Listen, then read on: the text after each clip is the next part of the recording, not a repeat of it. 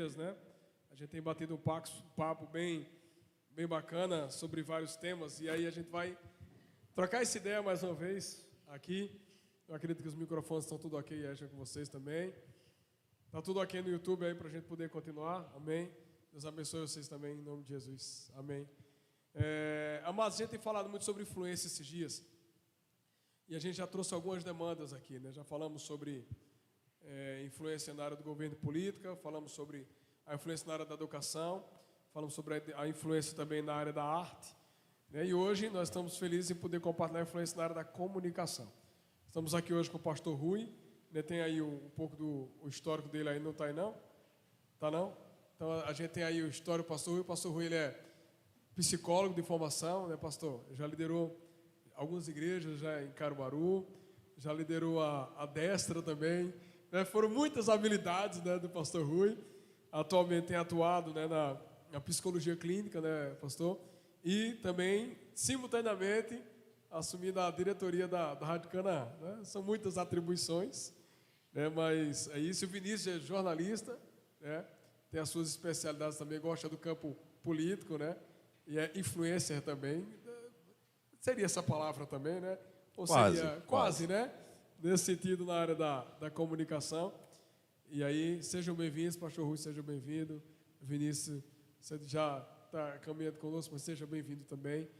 Eu quero dar uma boa noite a vocês aí. A gente vai começar com esse boa noite e vamos mexer nesse ponto que é interessante, né?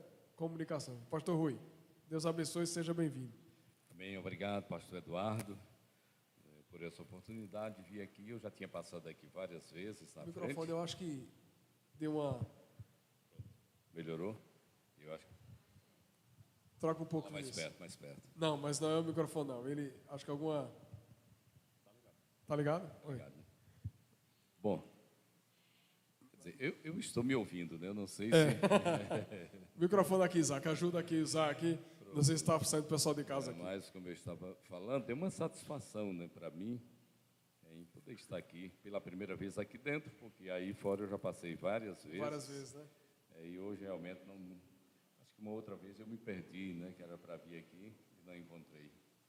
Mas, Pastor Eduardo, eu gostaria de, mais uma vez, ratificar a minha satisfação estar aqui e dizer que nós, hoje, além de outras atribuições é, passadas e outras presentes, a gente continua trabalhando e, especificamente agora, na área da comunicação.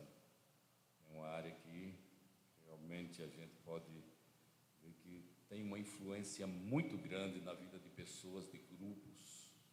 né? Eu creio que de uma sociedade assim de forma geral. né?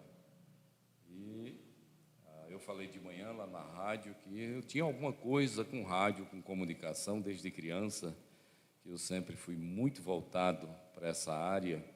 E eu não entendia, não sabia porquê, nunca fui locutor de rádio profissional. Apenas hoje nós estamos na direção de uma das emissoras da Fundação Canaã do Brasil, que é aqui em Caruaru, e também com a responsabilidade lá da Rádio Canaã de Goiânia. É, as emissoras, elas antes eram arrendadas, e agora a Fundação decidiu desenvolver o trabalho da comunicação com cada emissora, mas a, a partir da própria Fundação, com programas evangélicos, com comerciais, é exatamente aquilo que nós estamos fazendo hoje. É, e eu me sinto assim honrado em, a partir eh, da rádio, conhecer pessoas, eh, graças a Deus, pastores como o pastor Eduardo, o pastor Clécio e muitos outros pastores. E hoje tive a oportunidade de conhecer mais de perto o jornalista Vinícius. né? Então, é um, é um ambiente em que a gente tem a oportunidade de comunicar e se comunicar com as pessoas. E o rádio é, ele é, nos proporciona muita coisa boa. E eu creio que durante esses momentos aqui a gente vai poder dar informações e esclarecimentos e aprender também. né? A gente, eu sempre, por onde eu ando, eu sempre estou aprendendo também. Amém. Agora apareceu ali oficialmente, né, o- os currículos, né, do pessoal também vai aparecer em casa. Pastor é psicólogo clínico, bacharel em teologia, pós-graduado em psicopedagogia institucional e palestrante motivacional, né? E o Vinícius, jornalista e produtor de conteúdo digital, especialista em ciência política, a palavra é entusiasta nas áreas da motivação, tecnologia e empreendedorismo, né? Então é isso. Muito bom, pastor. Obrigado já por ter aceitado já o nosso convite. A gente vai conversar um pouquinho. Vinícius. Boa noite, pastor. Boa noite você que nos assiste. É, boa noite, bom dia, boa tarde, porque vai ficar disponível, né? Então, no momento que você estiver assistindo, seja bem-vindo a essa transmissão. É, comunicar faz parte da nossa vida, né? É a base de tudo. E para mim sempre foi inerente desde que eu me entendo por pessoa. Por mais que eu criança eu fosse muito tímido, mais do que hoje, inclusive, mas alguns elementos da comunicação sempre me fascinaram, tanto no audiovisual como especialmente na escrita. Eu sempre gostei muito de escrever e aí durante a a minha vida escolar, os professores foram incentivando e aí sempre gostava tanto da, da redação como matérias relacionadas que traziam esse, um conteúdo de para preencher esse texto, na verdade, como história, geografia, uh, o lado mais de humanas. E aí fui desenvolvendo isso e decidi me tornar um comunicador. Sou formado em comunicação social, com habilitação em jornalismo, e desde que me formei, é, estou atuando na área, justamente explorando vários campos. Eu trabalho mais com assessoria de comunicação, de fato. Eu produzo notícias para os clientes que eu atendo e também com o advento da internet e a produção do conteúdo digital. Que aí gera até essa confusão, que essa expressão de produtor de conteúdo, parece que eu sou o influenciador, mas é o contrário, eu produzo para aonde esteja trabalhando ou para quem precisa desse serviço. Então, é muito bom poder contar com essas ferramentas e a gente vai conversar sobre isso, né? sobre como a comunicação é importante também no reino e como nós devemos nos posicionar e usar essas habilidades para ser influência na vida das pessoas e na vida de quem está ao nosso redor, na vida de quem consome os conteúdos que nós produzimos, no meu caso especialmente eh, conteúdo jornalístico, e aí a gente vai conversando, vai debatendo. Amém. Dentro desse ponto é interessante, a gente estava vendo na Bíblia, a, a primeira fake news que lançou foi o diabo, né? Quando chegou lá com Eva, ele falou algo totalmente deturpado, trouxe uma notícia para ela, ela caiu naquela notícia, e essa fake news a gente está sofrendo até hoje, fruto do pecado e fruto do engano. Mas antes da gente chegar nessa parte do fake news, né, que é, é importante saber que muitos casamentos acabam por falta de comunicação, muitas igrejas se dissolvem por falta da comunicação ou pela comunicação de maneira errada. Mas hoje, na rádio, está falando o pastor Rui, que tem esse braço da psicologia, ele falou uma coisa interessante sobre a importância de se comunicar consigo mesmo. É, pastor, se pudesse falar um pouco sobre essa. Pois não. Bom, há, há vários tipos, ou seja, alguns tipos de relacionamento, eh, relacionamentos de forma geral. Há o relacionamento intrapessoal, esse é o relacionamento da pessoa consigo mesma. Ou seja, a gente precisa ter essa comunicação. Você precisa conversar com você mesmo há coisas na vida da gente que a gente simplesmente se enclausura, se fecha e não tem esse primeiro contato da vida do ser humano que é com ele mesmo. Alguém pode achar estranho isso, mas quando a gente é, foi mencionado aí sobre palestras motivacionais, a gente começa é, com a seguinte informação: quem sou eu? Para poder a pessoa partir é, do quem sou eu, a pessoa precisa ter um contato com ele mesmo, precisa se olhar no espelho, precisa conversar com ele mesmo. Não, isso não é nenhum problema psíquico. É o primeiro diálogo que o ser humano deve ter com ele mesmo. Gostar dele, gostar das ideias que ele tem. Se eu não gosto das minhas ideias, eu terei muita dificuldade em gostar e aceitar as ideias do outro. Então eu preciso assimilar as minhas ideias, trabalhar as minhas ideias, gostar de mim e a partir daí, então eu vou tratar essa área da minha vida e vou ter condições, possibilidades de aí entrar num outro tipo de relacionamento que é o interpessoal. É o relacionamento de uma aqui entre eu e o Vinícius, nós já temos um relacionamento interpessoal a partir de duas pessoas, aqui o pastor Eduardo, e com vocês nós estamos num relacionamento interpessoal. E aí é importante a gente ver o outro como o outro é, essa é uma forma de comunicação. Ou seja, é, há, há pessoas que dizem, mas eu tenho muita dificuldade de me comunicar. E tudo na vida da gente é um trabalho, é trabalhado, é uma construção. Agora, tem uma coisa que a gente sempre fala, isso é muito importante na comunicação, que é para poder eu é, é, me manter nesse nível de comunicação, eu preciso, em primeiro lugar, olhar para mim mesmo e desconstruir alguns conceitos da minha própria vida. E essa desconstrução, ela só será possível a partir desse relacionamento intrapessoal comigo mesmo. Ou seja, a, o ser humano ele chega na implicação. Se eu não me implico de alguma ação, de alguma reação, nada vai acontecer. As pessoas podem até falar, podem criticar, podem elogiar, mas eu preciso me implicar. Eu quero trazer uma situação, por exemplo, do consultório. É, nós estamos falando de influência, ser influenciado, aquele que é influenciável, e o influenciador. Em consultório, a, a, as perguntas, ou seja, a primeira coisa que se pergunta, o que é que eu faço? E é ali um profissional, ele tem toda a possibilidade para influenciar aquela pessoa, é, seja positiva ou seja de forma negativa. Então, é dessa forma, nesse relacionamento, é, a partir dessa implicação, eu, tenho, eu terei abertura para promover uma boa comunicação com o outro, com as pessoas, com os grupos, mas de forma positiva primeira coisa é a pessoa aprender a se comunicar consigo mesmo. Exatamente. Porque Exatamente. se isso estiver rompido, dificilmente ele vai conseguir comunicar-se com alguém. Exatamente. Eu só posso gostar do outro se eu primeiro gostar de mim. Então, quando a pessoa não gosta de si mesma, ela terá muita dificuldade de gostar das outras pessoas. É interessante a gente pensar nisso, porque a comunicação ela só é efetiva quando há o entendimento, né? Se a gente fala e o outro não entende, a comunicação ela teve uma falha. E aí, nesse princípio que o pastor traz, se nós não nos entendemos, como é que a comunicação conosco vai fluir? E aí a gente amplia isso para o reino espiritual, né? Se nós não nos entendemos, como vai manter essa ligação com os céus, com Deus? Como é que nós vamos nos comunicar diretamente com Deus se com a primeira comunicação que é conosco, ela não acontece de uma forma bem feita? Então é muito importante a gente refletir sobre isso também.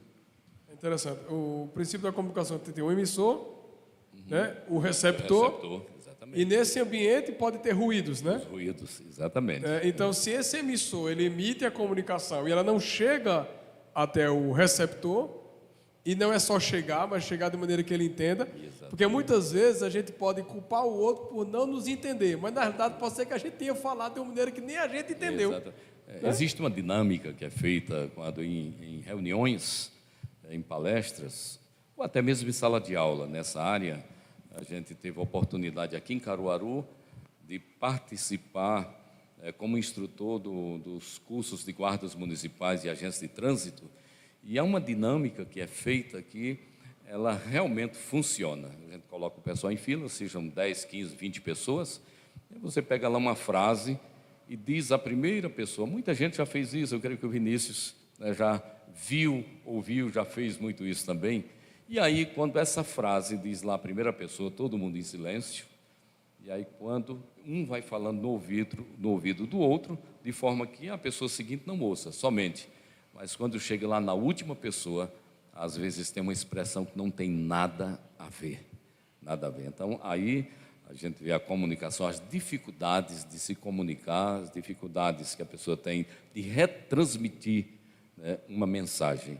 E aí nem sempre essa mensagem vai chegar lá na pessoa, no ouvinte final, da mesma forma que ela foi emitida a partir do primeiro. E como é importante a gente fazer esse esforço para ser entendido, né? É, Jesus era um grande comunicador também, além de todos os outros adjetivos, ele era um grande comunicador. E aí, se a gente pensa que ele trouxe as parábolas para que fosse entendido de uma forma que ficasse mais clara, para as pessoas absorverem a mensagem que ele queria passar. Então, esse é um esforço para que seja entendido. E tantas outras lições que ele deixou no seu ministério, de que ele precisou ter uma comunicação efetiva, inclusive na hora da morte. Quando ele é, falou com o pai que estava selado, automaticamente ele gerou o principal elo de ligação que nós temos hoje, né? que é o, o canal direto com Deus. Então, durante o seu ministério, no seu leito de morte, Jesus trouxe a comunicação como uma base também para isso. Então, é fundamental e por isso que nós precisamos valorizar isso e fazer isso também no nosso dia a dia. A pergunta é aquela, né? Por que, que o véu foi rasgado? Né? Pergunta aí, por que, que o véu foi rasgado, né? Qual é a, a motivação? É para devolver a comunicação. Né? O homem tinha perdido esse, esse elo para com Deus. Então ele disse rasgar o véu para que não tivesse ruído. Né? Só que o homem ele gosta de ruído. O ser humano gosta de intermediadores. E a gente tem um livre acesso com o Pai. Pode, pode prestar atenção que a maioria dos problemas que muitas vezes nós enfrentamos é porque houve um erro de comunicação, ou a partir de nós, ou algum ruído no meio do caminho e interromper essa comunicação com o Pai, né? Hein, queridos? Exatamente. O que é oração, né, pastor? É simplesmente Exatamente. a é. comunicação, é o nosso diálogo com Deus. É, aliás, o relacionamento interpessoal, é, o primeiro que a gente deve cultivar é o nosso relacionamento com Deus. Ou seja, para algumas pessoas parece estranho, né? Eu estou conversando com uma pessoa que não está na minha frente. Aqui eu tenho uma facilidade muito grande de conversar aqui, com o pastor Eduardo está aqui, o jornalista Vinícius está aqui, vocês estão aqui, então estou olhando para vocês. Eu estou falando através desse microfone. Eu sei que vocês estão recebendo essa mesma mensagem que eu estou falando, mas aí uma outra coisa é falar com Deus. E aí é, já é, é, entra outras vertentes, né, a questão do falar com Deus é, por ser um ser supremo, ser superior, mas é uma comunicação, e é uma comunicação, é um relacionamento interpessoal. Esse sim, para nós, é um dos relacionamentos mais importantes, é a relação do homem com Deus, porque nós vamos falar, a pessoa vai reclamar, vai dizer, vai chorar, e ele vai entender tudo. Né? As outras pessoas talvez não entendam, e nem aceitem, assim, eu falar aquilo que eu queira falar, ou mesmo até me lamentar ou dizer uma outra coisa qualquer. Mas nessa relação homem com Deus é um, é um relacionamento interpessoal perfeito. É isso. Dentro desse contexto, é, falando do reino de Deus, o próprio Jesus ele nos deixou algumas missões, né? E a missão é que nós pudéssemos ir por todo mundo e sermos mensageiros dessas boas notícias. É, no céu existem hierarquias de anjos, né? E quando Gabriel vem, ele vem para trazer uma mensagem. Quando Miguel vem, ele vem para trazer a espada, né? Alguns irmãos podem até estar precisando do Miguel, outros com Gabriel resolve. Né? Como é que você está, irmão? Você está precisando de Miguel ou de Gabriel? Né? É, um, um, um dos exemplos, eu creio que eu tenho isso como exemplo, é exatamente aquela uh, lá dos dois uh, discípulos lá no caminho de Emaús. Jesus Cristo morreu. As pessoas andavam com ele, os discípulos andavam com ele, as pessoas conheciam Jesus Cristo, sabiam dos seus milagres. E também sabiam, porque ele estaria morrendo e ao terceiro dia ele iria ressuscitar. O que aconteceu com aqueles dois discípulos, Cleopas e o outro discípulo? Eles simplesmente foram embora lá para Emaús e aí começaram a caminhar. Por quê? Porque houve falha na comunicação. E até eles disseram, mas as mulheres disseram que foram ao túmulo e ele não estava lá. Será que isso não seria suficiente? Então, houve falha nessa comunicação, a forma em que eles receberam essa informação. Talvez receberam essa informação e aí, é, por uma falha, eles foram embora. E mais, o mais grave ainda, porque o próprio Jesus é, foi com eles, ou seja, os encontrou lá no caminho de Emaús. E eles estavam tão perplexos, tão perturbados com aquilo, que Jesus foi lá e perguntou: O que vocês estão conversando? E eles olharam para ele, não o reconheceram, e disse: Mas és tu mais um forasteiro? Não sabes as coisas que aconteceram? E agora, por que estás perguntando? E Jesus disse: Quais? E aí eles disseram: Mas o Jesus, o Nazareno, que morreu, já é hoje o terceiro dia e nada aconteceu. E aí Jesus continuou caminhando com eles, e aí o histórico, a história da Bíblia, a história bíblica diz que Jesus foi até lá, e lá foi que eles reconheceram. Então, uma falha muito grande desde o início.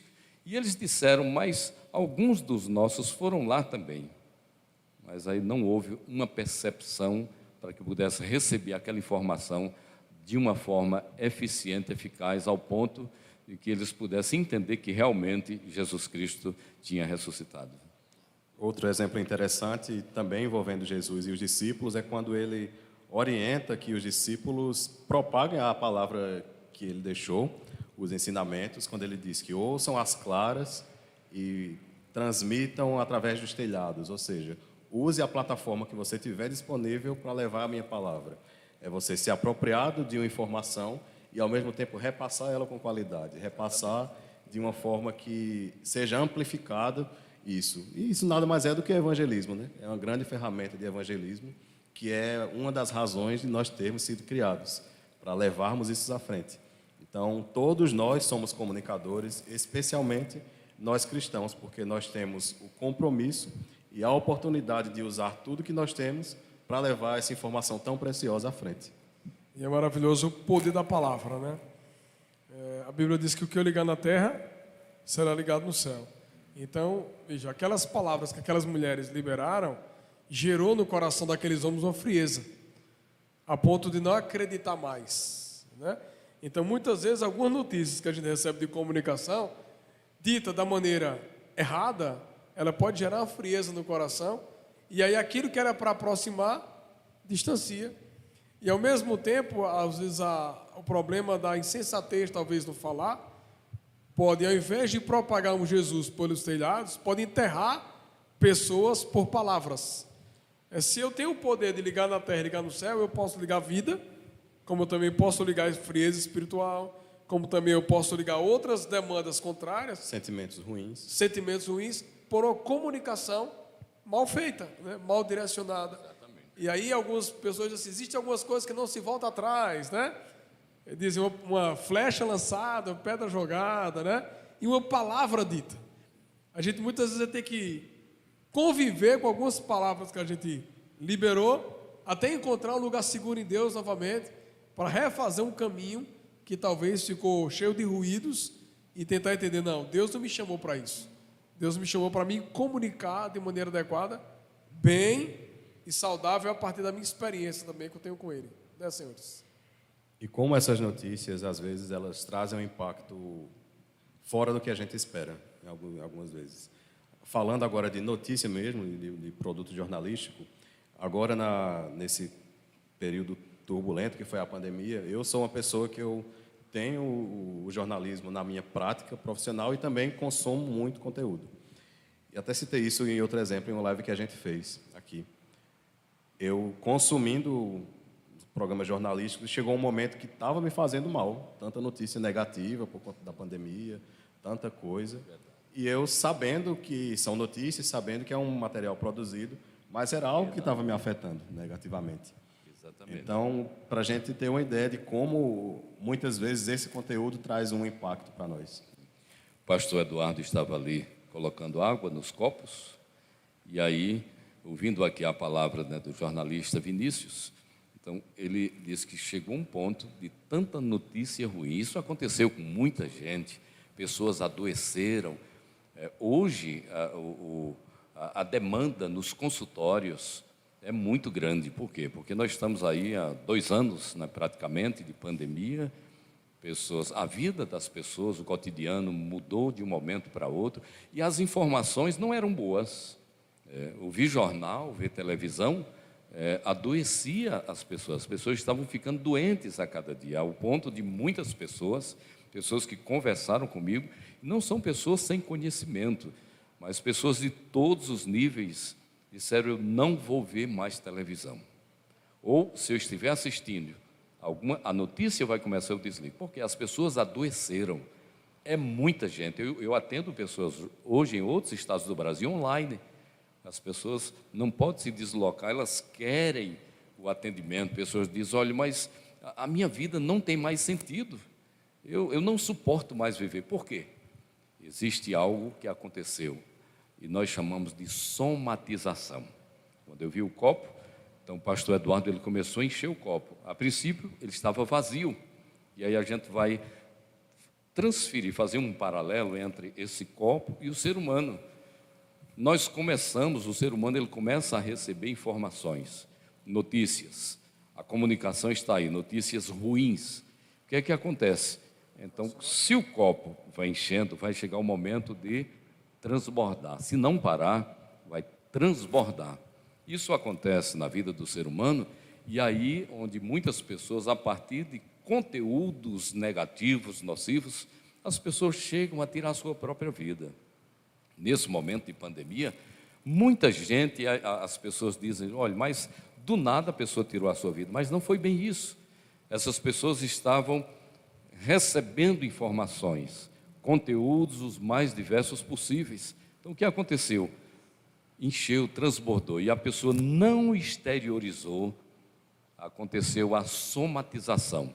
E a somatização, se ela for positiva, ela vai fazer bem, mas nem por isso você tem que ficar cheio, é necessário que a gente exteriorize. Nós somos profissionais da área comportamental e, num determinado momento, eu preciso buscar um profissional da área para que ele possa me atender. Porque são muitas informações, a informação que um terapeuta recebe vai para a sepultura, e é um momento que a gente recebe tanta informação, tanta coisa, e eh, nós somos humanos, não somos uma máquina. E aí é necessário que a gente procure um profissional da mais alta confiança para que ele nos atenda, me atenda e atenda outras pessoas. E assim eles fazem, porque se eu só recebo as informações e as mais trágicas possíveis, e se eu não exteriorizo, se eu não esvazio um pouco, então eu vou somatizar. E a partir de então, eu não vou conseguir atender mais nenhuma pessoa. E aí fica muito difícil. Então é necessário, se deixar, se o copo transbordar, o que é que vai acontecer? Vai derramar, vai molhar, vai desperdiçar. Então nós precisamos sim receber os conteúdos, mas há um determinado momento que a gente precisa ter alguém, essa comunicação, a comunicação que eu estou tendo aqui com o jornalista Vinícius, então eu estou exteriorizando alguma coisa e coisas positivas nessa noite, mas é isso que nós necessitamos. E também, pastor Rui, é o compromisso que a gente tem, a responsabilidade, nós, enquanto consumidores de conteúdo, receber essas informações, é a gente saber fazer as boas escolhas também nisso, né? Saber como filtrar. É interessante pensar sobre como, às vezes, nós somos dominados por certas coisas. As redes sociais, por exemplo. É, nós somos responsáveis por aquilo que nós consumimos, porque os algoritmos eles são programados para trazer o conteúdo que você mais interage. Então, se você está consumindo muita coisa ruim, negativa, automaticamente a rede social só vai jogar aquilo para você. Então, ele não está mandando sozinho, ele vai a partir de uma ação que você fez. Por isso que é importante a gente ter essa noção de fazer esse filtro também. Nas redes sociais dessa forma e também com conteúdo audiovisual, jornalístico, saber o que é que está assistindo saber o que é que está consumindo, saber quem está ouvindo, para que não interfira na sua vida, na sua saúde mental, na sua vida social também, porque comportamentos podem surgir a partir disso que você está consumindo e muitas outras coisas que vão desencadeando. A gente teve uma, uma demanda grande, como o pastor Rui estava falando. É, inclusive, a gente fez uma série aqui chama Cobertura Espiritual da Família. E a gente estava falando justamente sobre algumas portas que foram abertas dentro dos lares, porque a partir do momento que muitas pessoas ficaram em casa, elas passaram a consumir mais conteúdo. E infelizmente um conteúdo que fez mal. Nós tivemos casos né, de pessoas próximas que deram entrada nas UPAs da vida com todos os sintomas de Covid, mas era crise Obrigado. de ansiedade. Pessoas que estavam lá, estava faltando ar, já estava todo não, não, mas não é. Tomava uma medicação, acalmava e voltava para casa. Por quê? Porque estava se alimentando de coisas que não geravam é, é, fé, não geravam a força de poder estar tá firme mediante alguns preceitos, né? E a gente falou hoje pela manhã que a fé vem pelo ouvir. Mas ouvir o quê? Ouvir a palavra de Deus. Então, se a fé vem pelo ouvir, a incredulidade também pode vir pelo ouvir. Então, se eu escuto aquilo e eu permito que aquilo que eu ouvi, ela possa incitar algo em mim, despertar algo que eu não estava preparado para dar conta, eu vou começar, ao invés de gerar algo positivo, vou gerar algo negativo. É isso, pastor? Exatamente. A questão aí que nós podemos, o pastor Eduardo falou muito bem, é com relação às pessoas que iam lá e necessitavam de serem atendidas. Por quê? Porque essas pessoas estavam recebendo conteúdos negativos e isso, o que é que acontece? Aí entra a psicossomática. Então, tudo é construído na mente. Eu quero só citar aqui um caso clínico.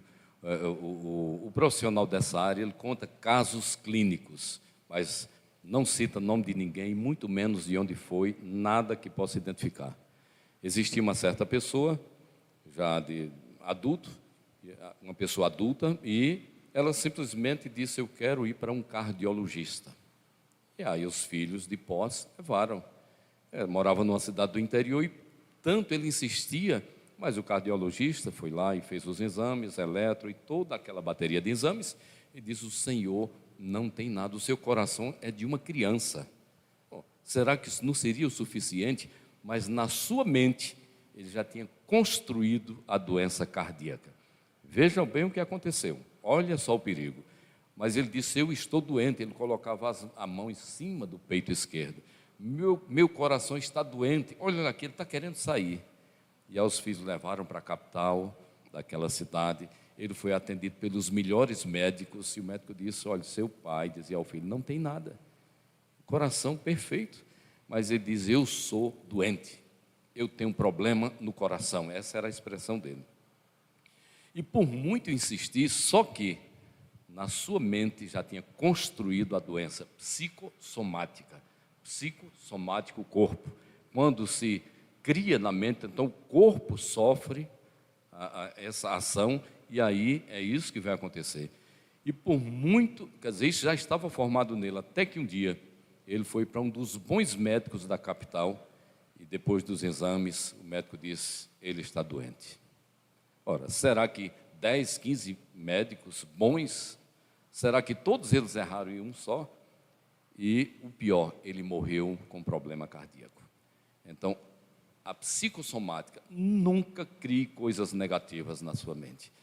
Aqui está é o centro. É aqui que nós criamos tudo, as nossas decisões, os propósitos, aquilo, aquilo que queremos, aquilo que fazemos. Hoje, no, no Conversa Pastoral, é, se falava muito em coração. A Bíblia fala que o coração é o centro é, das intenções. E aí foi feita uma pergunta para o pastor Erivaldo que estava lá. E aí disse: olha, o centro das intenções, o centro das decisões, onde é que está o coração? E ele disse: onde é que está o coração?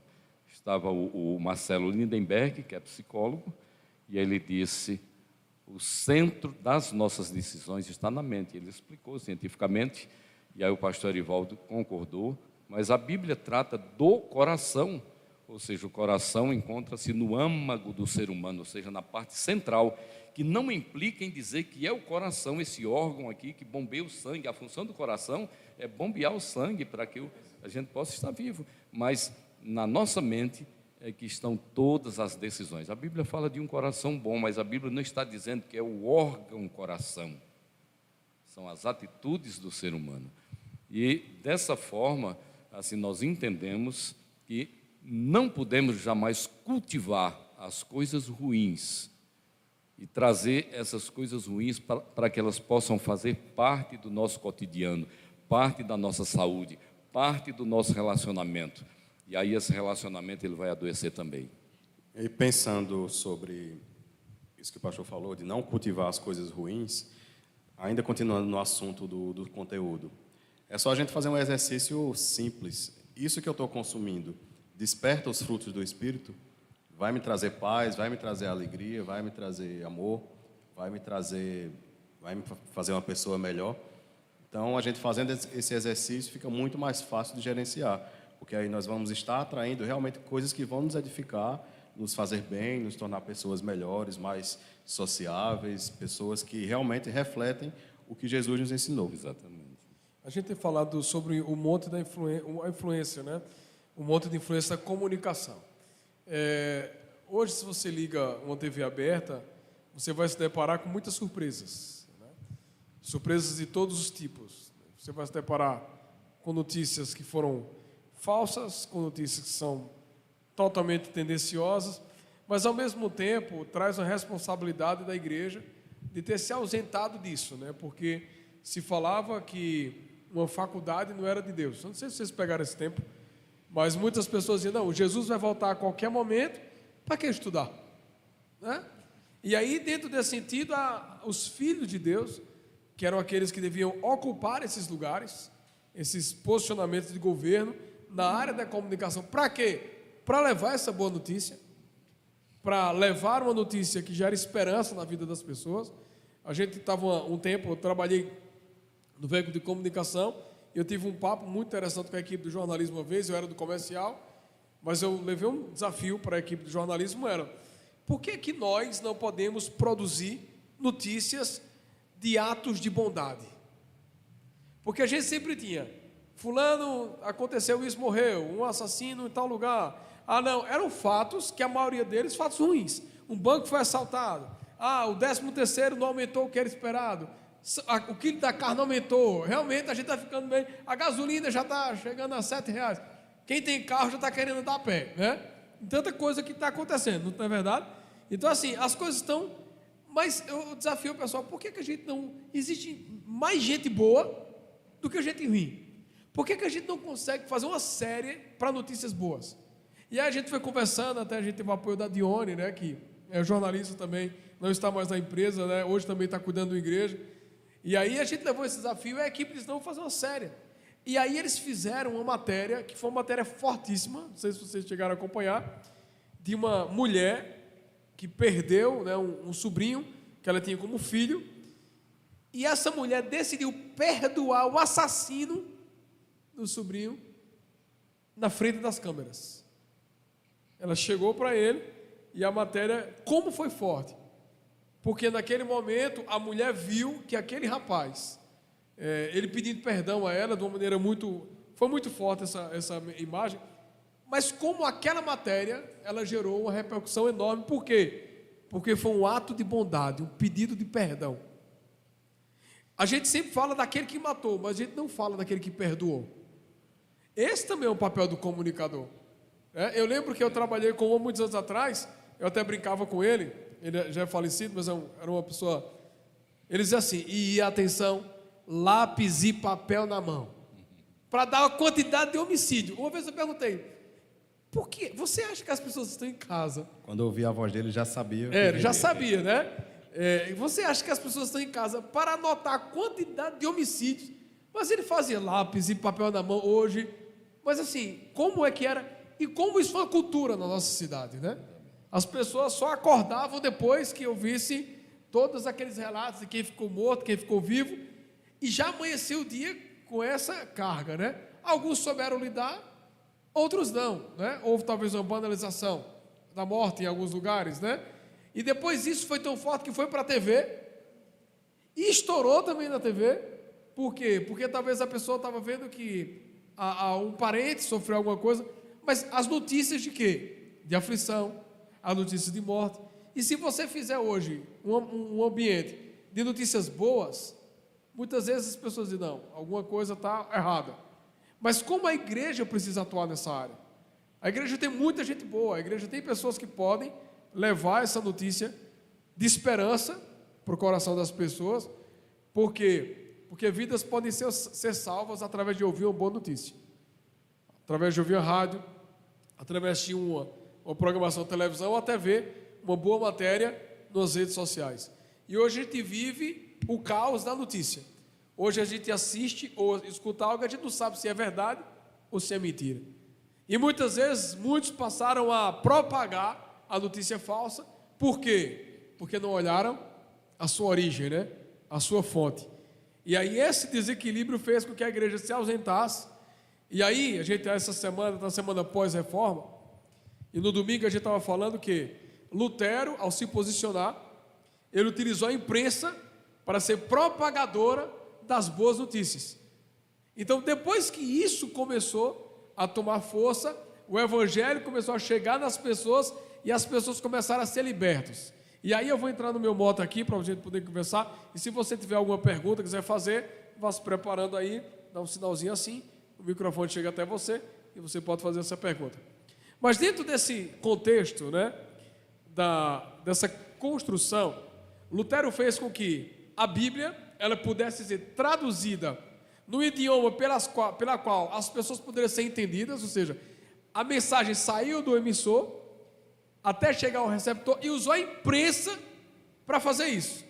Então, isso também faz entender que se eu uso a comunicação de maneira sadia, eu posso levar libertação, cura e salvação para a vida das pessoas. Concordam com isso? E vocês já vão se preparando para fazer as perguntas. Pastor Rui falava... Quem vai responder são eles, viu? Eles dois aqui.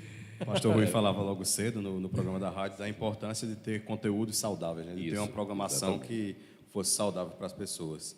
E aí, como é bom né, a gente contar histórias inspiradoras, é, um exemplo desse, por exemplo, da matéria que você citou, pastor, com certeza inspirou alguém a perdoar.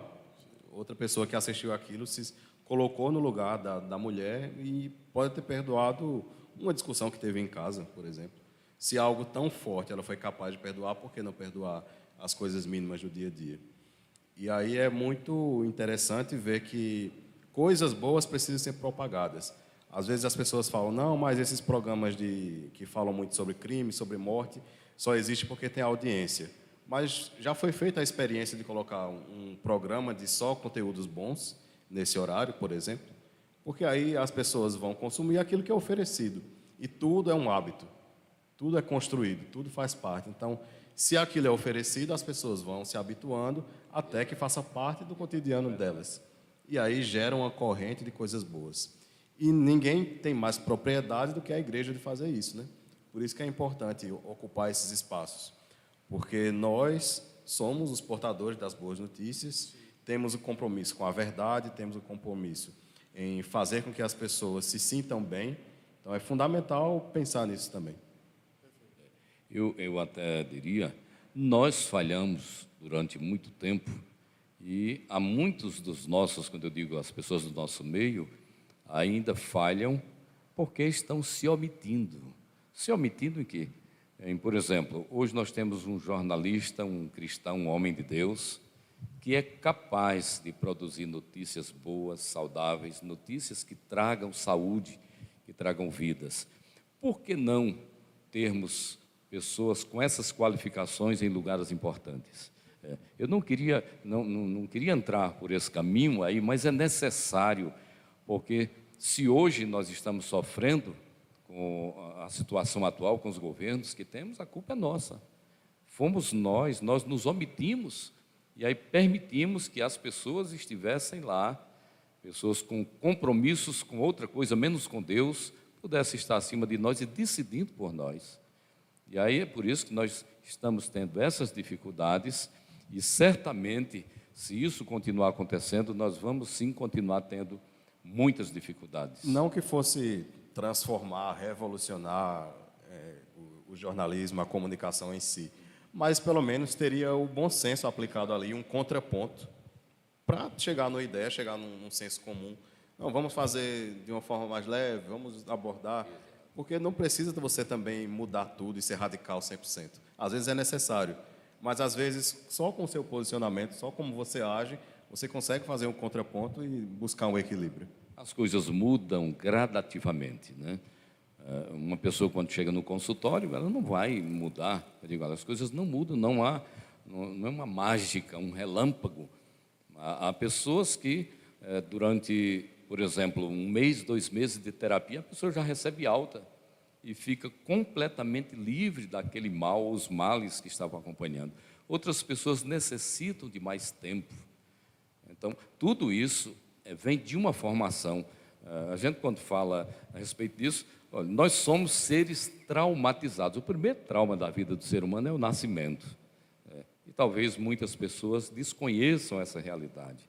É o primeiro trauma.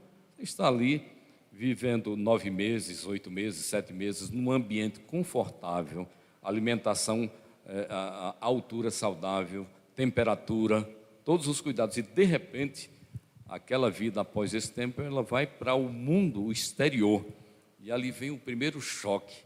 Ali aquela pessoa é recebida por outras pessoas, né, uma pediatra que pega. Quem pode provar se aquela pediatra tem amor a uma criança? Exatamente. Então, é o primeiro trauma que se instala na vida do ser humano, é o nascimento. Então, todos nós, sem exceção. Alguém diz, não, mas eu não tenho traumas. Quando a pessoa se posiciona dessa forma, esse tem, de fato. E aí não precisa a pessoa fazer uma avaliação mais aprofundada. Os traumas seguintes, eles vêm durante uh, os cuidados, os cuidadores, tem até em palestras, a gente diz até expressões, até engraçadas. Às vezes chega uma pessoa lá e, e começa a dizer algumas coisas com a criança, por exemplo, cabeção, e, e outras coisas mais que se diz, tudo aquilo vai para o inconsciente. Inconsciente não é um lugar, é um estado. E aí, essa construção vai acontecendo.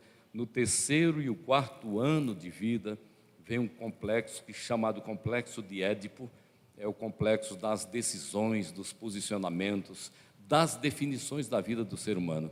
Esse complexo ele retorna ah, na adolescência.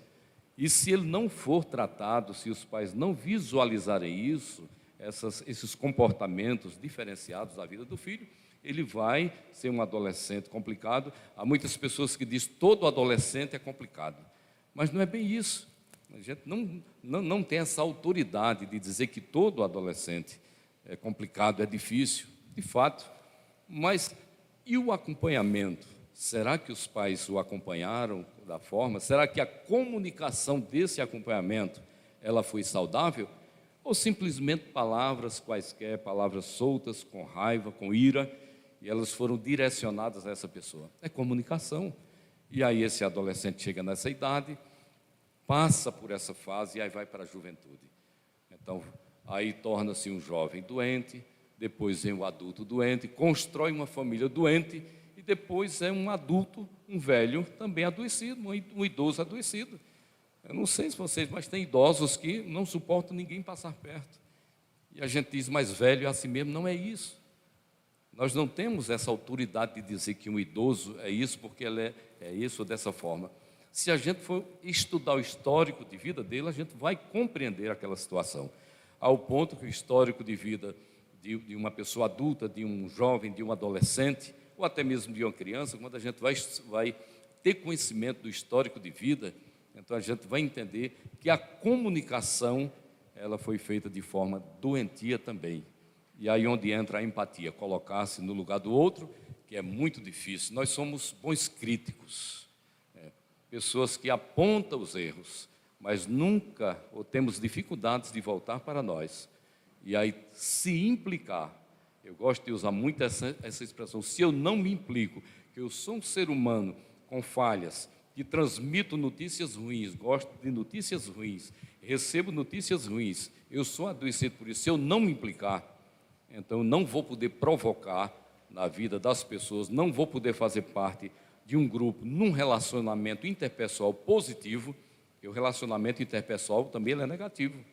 Então eu preciso observar todas essas coisas. E aí, às vezes a gente só aponta, mas a gente não para um pouquinho para saber a construção daquela vida como aconteceu. A família é o, o primeiro ambiente, né? o nosso lar é o primeiro ambiente onde a comunicação se desenvolve.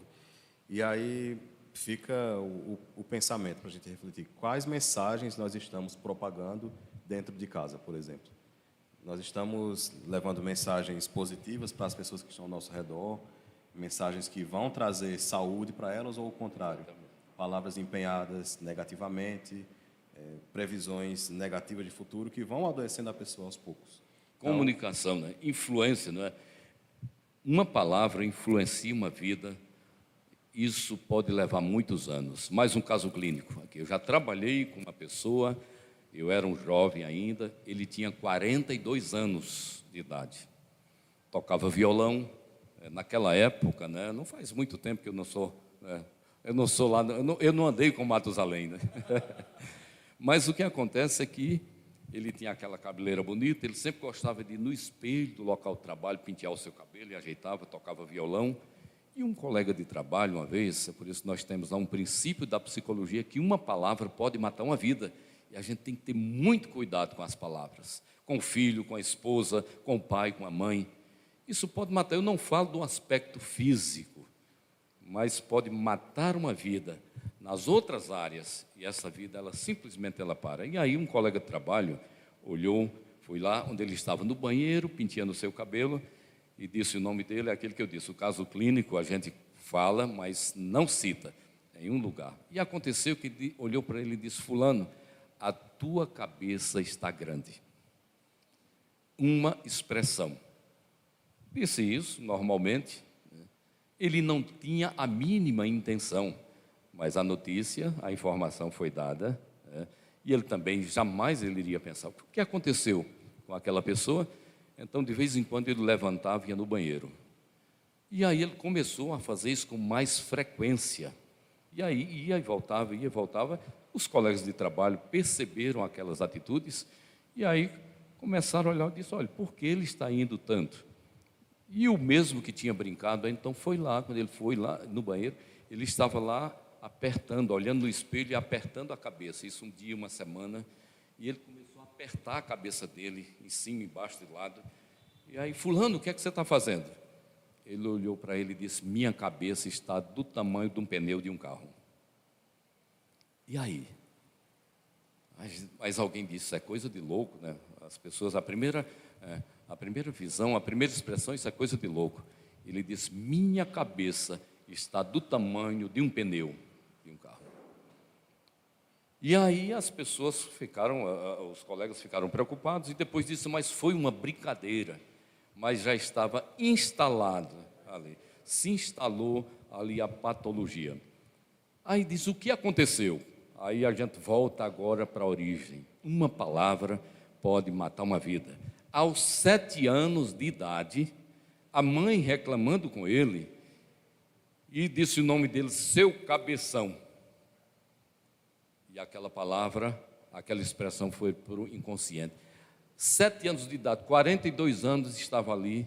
Então ele, durante a vida, a construção da vida dele, aquela expressão do cabeção estava lá inconsciente. Mas no momento da brincadeira, o que foi que aconteceu? Então o cabeção se tornou numa doença, numa patologia.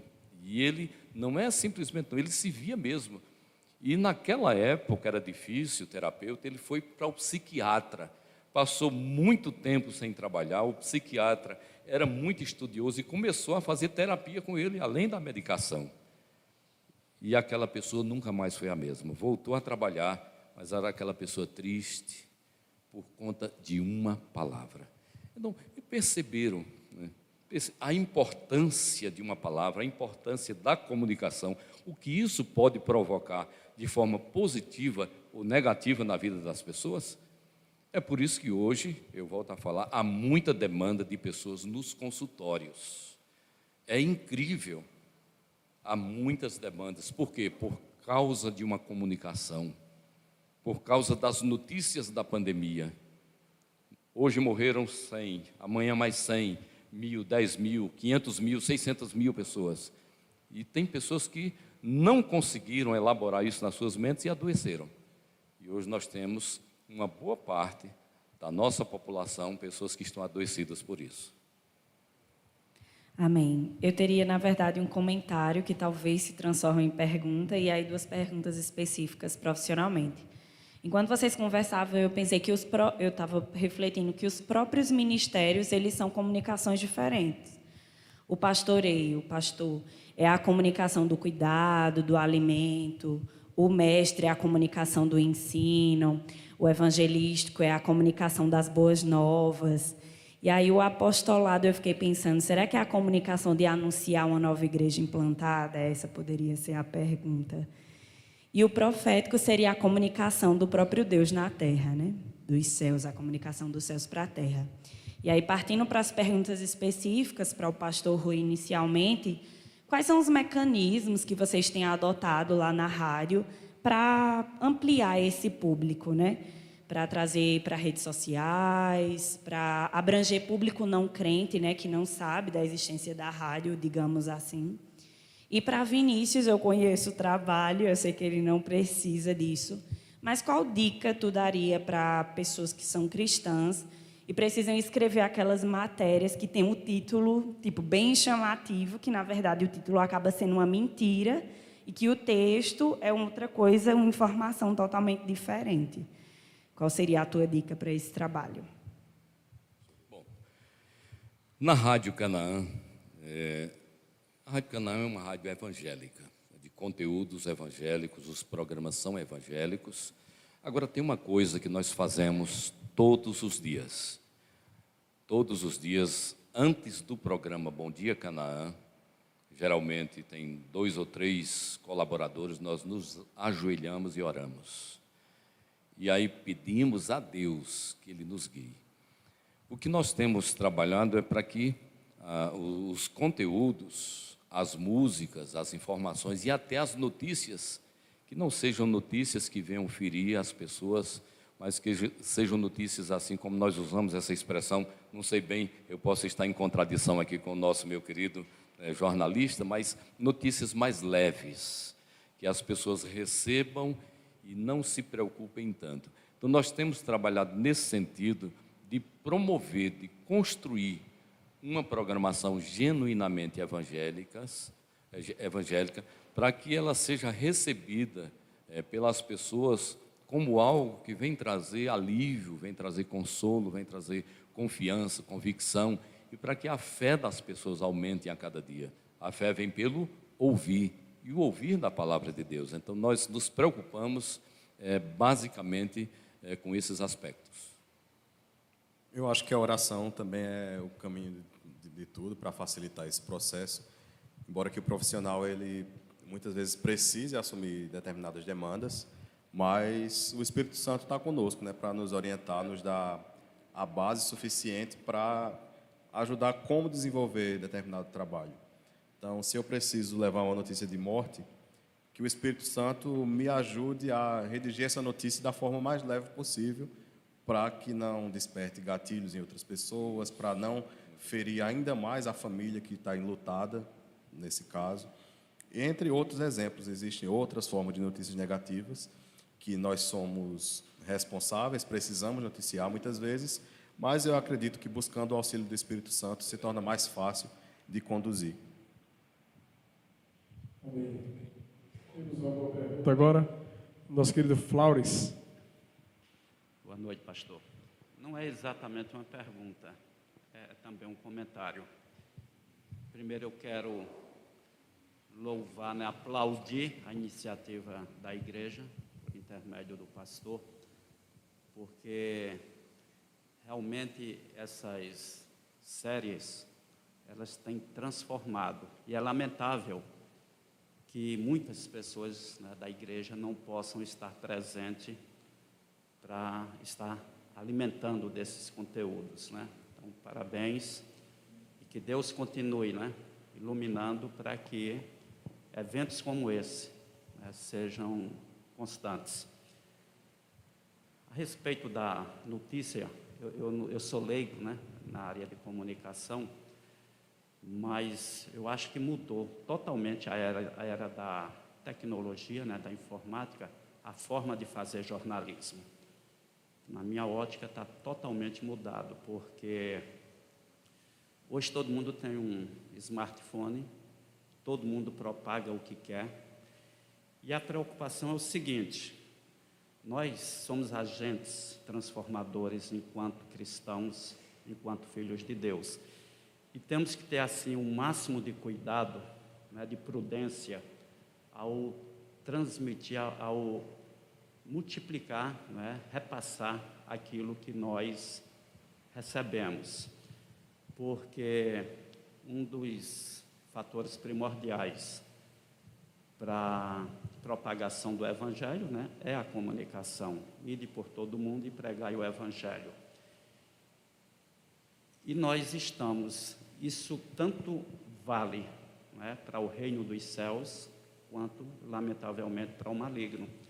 E muitas vezes o inimigo ele não precisa se empenhar muito, porque nós temos feito esse papel né, de divulgar o que o inimigo quer.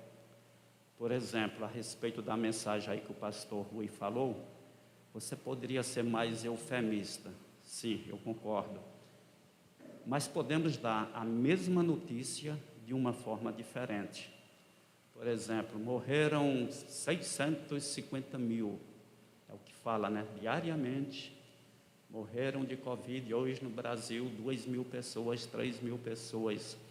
Essa mesma notícia poderia ser dada, né? Foram curados hoje tantas pessoas, é, foram vacinadas tantas pessoas, estamos vencendo a pandemia. Não é? Então, a mesma notícia, ela pode ser dada de uma forma diferente, porque o diabo veio para matar, roubar e destruir. No momento que nós estamos propagando, hoje morreram 3 mil pessoas, isso nós estamos não é, engrandecendo aí o inimigo, né? É, hoje morreram tantas pessoas, hoje é, faltou vacina. Então, é isso que o inimigo quer. Então, hoje, diante de uma gama de informações que nós recebemos diariamente, nós, mais, nós como filhos de Deus, como servos, temos que ter muita prudência né, para que não estejamos inconscientemente divulgando, não é, entre aspas, louvando o inimigo, né? A gente tem que ter muito esse cuidado, né? Ao invés de estar louvando o inimigo, nós temos que louvar a Deus, porque muita gente está fazendo isso inconscientemente. Então, só um comentário que nós temos que ter cuidado, porque pegamos uma mensagem, está de acordo com os nossos pensamentos, com as nossas ideologias, imediatamente replicamos, mandamos para mil e uma pessoa e não, analisa, não analisamos aquele conteúdo. Então, o que fazer? O Vinícius já, já deu a resposta: orar, orar e orar, pedir discernimento a Deus, porque o mundo jaz no maligno e nós estamos vivenciando isso. Estamos, infelizmente, corroborando aí para disseminação de notícias mais, né, de notícias que o inimigo está ficando muito feliz, muito contente com isso. Então nós temos que nos policiar e passar a divulgar as mensagens de uma forma diferente, né?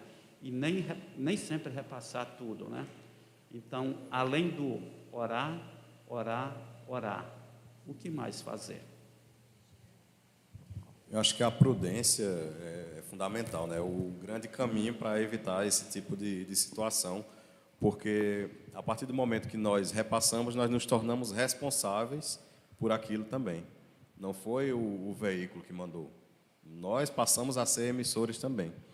Então, se você parar, receber uma notícia, parar para pensar, isso vai fazer bem para essa pessoa, isso vai trazer algo de positivo para a vida dela, ou é uma informação re realmente relevante para passar?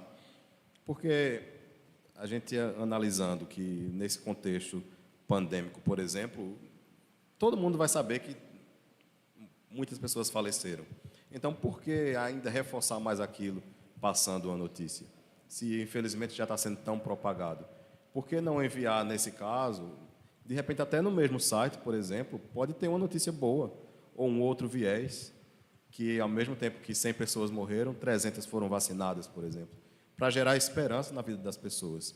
Isso foi uma coisa que me incomodou muito também nesse período, porque eu via os telejornais trazendo muito isso, assim, só o lado negativo, quando outras coisas poderiam ser passadas para aliviar um pouco para trazer um pouco de esperança também para a população.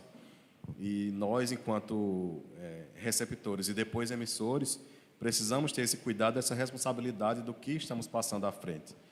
Analisar se é verdade e analisar se vai fazer bem de fato para quem a gente vai transmitir. Só a igreja pode levar essa mensagem, né? Então, como a igreja meio que se ausentou do governo dessa da área da, da comunicação, Aqueles que não tinham conhecimento propagaram isso, e é tão forte isso, tenho uma pergunta ainda aí, né? É tão forte isso que foi propagado que a vacina estava vindo com micro, que era a marca da besta. Vê, vê a situação, né? Que o, que e o aí, termômetro também. O termômetro, né? Então, assim, meu Deus, como são fantasias, realmente, né? É, de um mundo fora de uma realidade sensata. E aí muitas pessoas disseram, não, eu não vou porque isso é do inimigo. Então, assim, uma notícia, ela precisa também de um terreno fértil para frutificar. Né? Porque se a pessoa, por exemplo, eu já perdi a conta, eu faço parte de vários grupos de pastores, e eu já perdi a conta de várias vezes eu, eu dizer, ó, oh, é fake, é fake. Tem uma, uma doação de uma, de uma pessoa que pediu por missionário da África, que essa fake news rola desde 2006. E de vez em quando ela está nos grupos das igrejas dos pastores. Aí eu pego 2006, fake news, fake news. Não, mataram não sei quantos, fake news. Desde 2006. Mas é um exercício diário mesmo. Não é não, ela pega, ela volta, porque as pessoas pegam, o terreno é fértil, se assusta com aquela notícia e propaga de imediato sem nem sequer saber se realmente é, é fato, né, esse contexto todo. Então é muito importante essa vigilância, né? O discernimento, vigilância, saber o que é, está se comunicando e a prudência. Já. Boa noite. Eu queria fazer também uma pergunta para o pastor Rui é, sobre essa questão que o senhor estava falando, voltando a esse assunto de que uma palavra pode matar uma pessoa. O que fazer quando uma pessoa se encontra nessa situação e, em, em, enquanto comunicador, como é que pode o jornalismo, a rádio, ajudar esse tipo de pessoas que desenvolveu tanto essa doença, essas doenças psíquicas durante a pandemia e justamente algumas pessoas que já tinham alguma ferida depois de tudo isso que aconteceu só foi um gatilho para algumas situações poder botar para fora mais ainda essa essa essa dor que realmente é uma dor que mata literalmente uma pessoa. O que fazer? Em casa principalmente. É, como nosso, nosso querido irmão falou, é, na realidade nós estamos falando aqui de notícias, de patologias, a partir de, informações recebidas. Então, tudo que é recebido é registrado. Nós registramos as notícias boas e as notícias que não são boas. E aí, quando fala-se, inclusive, quando eu disse, é, a gente embasa Inclusive, no início da graduação, essa é um dos primeiros ensinamentos que nós recebemos. Uma palavra pode matar uma vida. Aí a gente se reporta agora para a palavra de Deus e diz que a morte e a vida, está lá em Provérbios, estão no poder da língua. Se aquele que ama, ou seja, profere, comerá do seu fruto.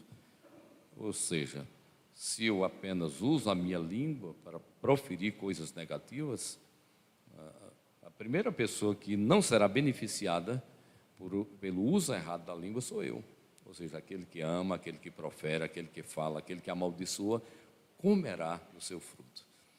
O que eu acho interessante é que há uma conexão muito grande entre é, psicologia e ensinamento bíblico. Em psicologia, nós só trabalhamos com a verdade. Não se fantasia nada. É a verdade. E assim é a palavra de Deus. Agora, evidentemente, existem as formas para que a gente possa acessar na mente daquela pessoa, através da psicanálise, aquela informação que está lá, que adoeceu, é através da terapia. O que é uma terapia? Terapia é um acompanhamento, é uma mediação. Um psicólogo ele não é conselheiro, não tem receita pronta. Quem tem receita pronta é o médico. O médico, só vai lá, o médico, estou com alguma coisa lá no, no no, no abdômen, e aí ele vai e diz: Eu quero um raio-x. E a partir do raio-x, ele vai visualizar e diz: Você tem esse problema, você vai precisar fazer uma cirurgia. Quem já tirou o raio-x do cérebro, da nossa mente? Ninguém. Nós não vemos. Mas a, a patologia, a doença está lá o tanto quanto ela está fisicamente. Só que fisicamente existem os meios, os aparelhos, os equipamentos, essa evolução da tecnologia que Percebe-se, tem-se sim o diagnóstico. Em psicologia não se trabalha com diagnóstico fechado, trabalha-se com hipótese. Por quê? Porque uma pessoa lá no consultório, ela pode ter um diagnóstico, e sair, isso aconteceu há poucos dias, eu estou tratando uma pessoa, e ele sai assim, bom, perfeito, é, na forma de dizer. E aí, quando ele sai dali, a primeira pessoa que ele encontra, se disser uma palavra negativa, é como se ele tivesse que recomeçar. Então, uma palavra é capaz de tirar uma visão, desviar um caminho, ou até levam a vida à morte. Quando as pessoas chegam lá e dizem: O que é que eu faço? Às vezes a pessoa está tão desesperada que qualquer palavra que disser ali é aquilo que a pessoa vai fazer. Isso dá muito na questão conjugal. Eu separo ou não do marido? O marido, eu separo ou não da mulher? Não é um, um, um terapeuta que vai decidir. A decisão é da própria pessoa. Se ele receber uma sugestão, é diferente da palavra de Deus. Na igreja, o pastor vai pregar, ensinar a palavra de Deus. Diz: a receita é essa aqui. E eu preciso fazer, eu obedeço a palavra de Deus. Mas lá, num consultório, a partir de uma palavra, então é a própria pessoa, o próprio paciente, através de sessões terapêuticas, que aquela informação que o adoeceu, ela será acessada num determinado momento, e é como se tivessem duas portas fechadas, apenas uma forma é, prática para explicar isso. Está lá a informação inconsciente, que às vezes nós temos muitas informações que estão inconscientes. Eu tenho determinados comportamentos que nem eu sei porquê. E às vezes eu não aceito aquele comportamento. Então é o que está inconsciente. E o outro lado está o consciente, é como se fossem duas portas, e quando elas se abrem, aí há o encontro da realidade da vida daquela pessoa, e aí o que acontece? Estabelece-se o insight. E o insight é exatamente essa informação quando ela torna-se consciente. O que é que acontece? Algumas pessoas levam um susto. Eu já tive pacientes que, nesse momento, ou seja, durante uma vida inteira, aquela pessoa introjetou a figura da mãe, sofria com a mãe, decidiu casar com uma mãe, decidiu apanhar do marido, porque aquela informação estava inconsciente por uma palavra. É assim mesmo, casou, tem que sofrer. E aí aquela criança de sete anos introjetou, e aos 31 anos de idade, numa sessão terapêutica, quando começou as pausas na terapia, então quando aquela informação inconsciente foi para o consciente, ela deu um salto que quase batia no teto e gritava: Eu não sou minha mãe. Vocês podem imaginar o que é isso? Sete a 30 anos de idade, a pessoa viver inconscientemente uma outra pessoa sem perceber. Então, é isso aí. Então, a, a, essa a patologia se instala, ela pode vir através de uma palavra, de informações, de notícias, como, como falamos, e tem pessoas que estão adoecidas mesmo. E aí essa terapia, dentro de, de, de, de é, conteúdos científicos, não é um conselho, um, um, terapeuta ele não vai aconselhar. Olha, é, diz, pastor Eduardo, faça dessa forma. Ele não vai fazer isso. Porque se ele fizer isso, ele está adoecendo mais o pastor e, e adoecendo ele também. Então, ele, a pessoa é tratada através de conteúdos né, científicos. E aí, dentro dessa técnica, aí se estabelece-se a, a cura da patologia. E aí, em casa, a gente pode também ajudar. A tua pergunta foi sobre como ajudar, né? A gente pode fazer essa curadoria, digamos assim. Existe a função do curador, que é quem faz a, a seleção dos conteúdos que vão ser expostos. Então, a pessoa na casa dela ela pode ajudar outra pessoa dando dicas de bons conteúdos, de coisas que vão fazer ela se distrair um pouco, fazer ela se sentir bem. Existem canais específicos também de coisas boas na internet, tem páginas específicas de coisas boas. Tem um perfil muito bom que é o Razões para Acreditar, por exemplo. E ele foi criado com o compromisso de só passar notícias boas, justamente nesse período tão negativo. E aí virou uma corrente do bem, de fato, né? Então a gente pode também, dentro de casa, fazer essa seleção, essa escolha, ter cuidado com o que vai estar consumindo, para ajudar quem está no momento mais difícil, mais delicado, tornar isso mais leve. Perfeito. Obrigado. Tem um, um, um Instagram bem interessante também, que é Família Todo Dia. Lá vão ter devocionais diários para a família, que vai ajudar muito as famílias aí nessa construção. Pessoal, chegou o nosso horário, né? Eu acho que tem sido muito bom. Eu acho que o que a gente está fazendo nessas quartas-feiras é um start para algo que está se construindo. Eu acredito em Deus que são passos para mudanças de mentalidade, da gente poder entender que a igreja ela é relevante em todas as áreas da sociedade. Então, falar sobre alguns tipos de assuntos como esse é essencial. Né? Esse papo vai ficar salvo lá na página da ICP e a gente vai estar propagando também esse material para as pessoas também estarem acompanhando e dando continuidade a essa conversa. O bom é que fica salvo, né?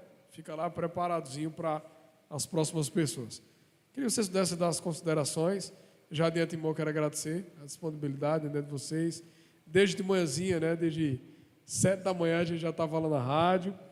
E aí agora começamos o dia, estamos terminando o dia. É, graças a Deus, louvo a Deus pela vida de vocês, pela habilidade pela o entendimento, o propósito né, de cada um de ser relevante naquilo que Deus colocou. E é maravilhoso, o pastor Rui faz um, um programa toda quarta-feira, né, esse três da tarde, duas da tarde, né, pastor? Que agora 14, aumentou, né? 14 a 17. De 14 a 17, falando desse papo realmente sobre a importância da saúde mental, né, de dialogar sobre isso. Então, ele está sendo relevante na área pela qual Deus o chamou, o Vinícius está sendo relevante na área pela qual Deus chamou, e eu acho que esses é são exemplos né, que a gente vai é, caminhando. Sobre a linguagem do apóstolo, ele ensina com exemplo, né, com o serviço, a comunicação dele né, às vezes não é tão da fala. No caso de Paulo foi da escrita, mas hoje os apóstolos servem a igreja, né? Influenciam, né? Influenciam servindo a igreja. É isso é interessante. Então, considerações aí. Obrigado. Deus abençoe vocês agradecer a oportunidade por, por poder estar compartilhando um pouco sobre algo que Deus me deu esse dom e me fez estar nessa área de influência, que a comunicação seja algo positivo para você, que você que está nos assistindo, vocês aqui também possam usar a comunicação como algo que vai edificar a sua vida, seja uma comunicação no, na sua família, seja a comunicação em termos dos conteúdos que você consome, mas que você tenha a comunicação como algo que vai te fazer um cristão melhor, uma pessoa melhor na sociedade e que nós cristãos possamos cada vez mais ocupar esses espaços, fazendo com que a comunicação sirva como esse exemplo do que Cristo deixou para nós, usar as ferramentas para mostrar o exemplo que ele deixou para nós. Muito bem, eu queria também agradecer, né? agradecer ao pastor Eduardo, ao meu querido né, jornalista Vinícius. Né? Como o pastor disse, desde de manhã nós já nos encontramos lá na rádio, a partir das sete horas da manhã. E hoje foi um dia assim bem intenso, mas eu, eu só tenho a agradecer porque é bom quando a gente pode compartilhar um pouco das experiências, as experiências que Deus tem nos proporcionado. E aproveitando, o rádio é um veículo de comunicação assim muito, mas muito bom mesmo. Eu tinha uma, uma outra ideia em relação ao rádio convencional, porque eu, eu gosto muito da tecnologia, dos avanços. Hoje, nós não temos uma rádio que alcança um raio de 100 quilômetros. Hoje alcançamos a cidade inteira, as outras cidades, o estado, o país e o mundo inteiro. Nós temos ouvintes lá no sul do país, temos ouvintes em outros países que compartilham das programações. Um dia, domingo à tarde, eu estava lá num programa, Jesus na Sua Casa, que é da missionária Michele, e aí eu entrei no estúdio e lá no Instagram tinha uma pessoa lá é, do, do Mato Grosso, pedindo oração, porque estava naquele momento, pelo YouTube, eu vendo uma mensagem pedindo oração por uma pessoa da família. Então, isso é muito gratificante. É, a Bíblia nos diz que uma vida vale mais do que o mundo inteiro. Então, é isso que me alegra. É isso que me alegra todos os dias, pessoas se convertendo, voltando para Jesus Cristo, lá no programa Bom Dia Canaã. É isso que me alegra, pessoas depois mandam mensagens. Já uma outra pessoa informando, eu tinha uma amiga que ela estava com veneno, ia tomar. E ela ligou para mim, veja a comunicação. E eu disse: liga o rádio agora, que está tendo uma mensagem do programa Bom Dia Canaã, que é do Leandro Silva. E na mensagem, Deus tem seus planos e eles são inquestionáveis. E exatamente o Leandro estava falando nesse dia: valorize a sua vida. Não é tempo de perder a sua vida. Ela estava com o veneno, o veneno mesmo, na, na palavra. E aí ela pegou e jogou no chão e depois mandou mensagens para a amiga e diz: Eu não teria a minha vida por conta daquela mensagem. Então veja a importância da comunicação, a importância do conteúdo positivo, a importância do rádio. Então hoje eu dou muitas graças a Deus. Nós temos trabalhado, temos acolhido pastores para que possam estar ali pregando a palavra do Senhor. Agora eu quero dizer que é uma luta muito grande, viu, pastor? pastor de luta espiritual, né, meu querido jornalista Vinícius, irmãos, entende? É uma luta espiritual muito grande, porque nós estamos lá sacando mesmo, tirando as pessoas das trevas e trazendo para Jesus Cristo. Então a gente sofre, a gente sofre muito com isso. é, eu não digo sofrer do ponto de vista físico, mas há muitas coisas que acontecem que a gente não entende. E por isso que nós sempre pedimos, ore. Ore pelo trabalho do rádio, é gratificante, é bom, é bonito, é, é atual, alcança muitas pessoas, mas existe um preço a ser pago. Assim como eh, no ministério pastoral existe um preço, também nesses ministérios do rádio e outros mais, existe um preço a se pagar por isso. E aí nós só pedimos as orações do povo de Deus. Obrigado, pastor. Amém. Mais uma vez, obrigado, pastor Rui. Obrigado, Vinícius.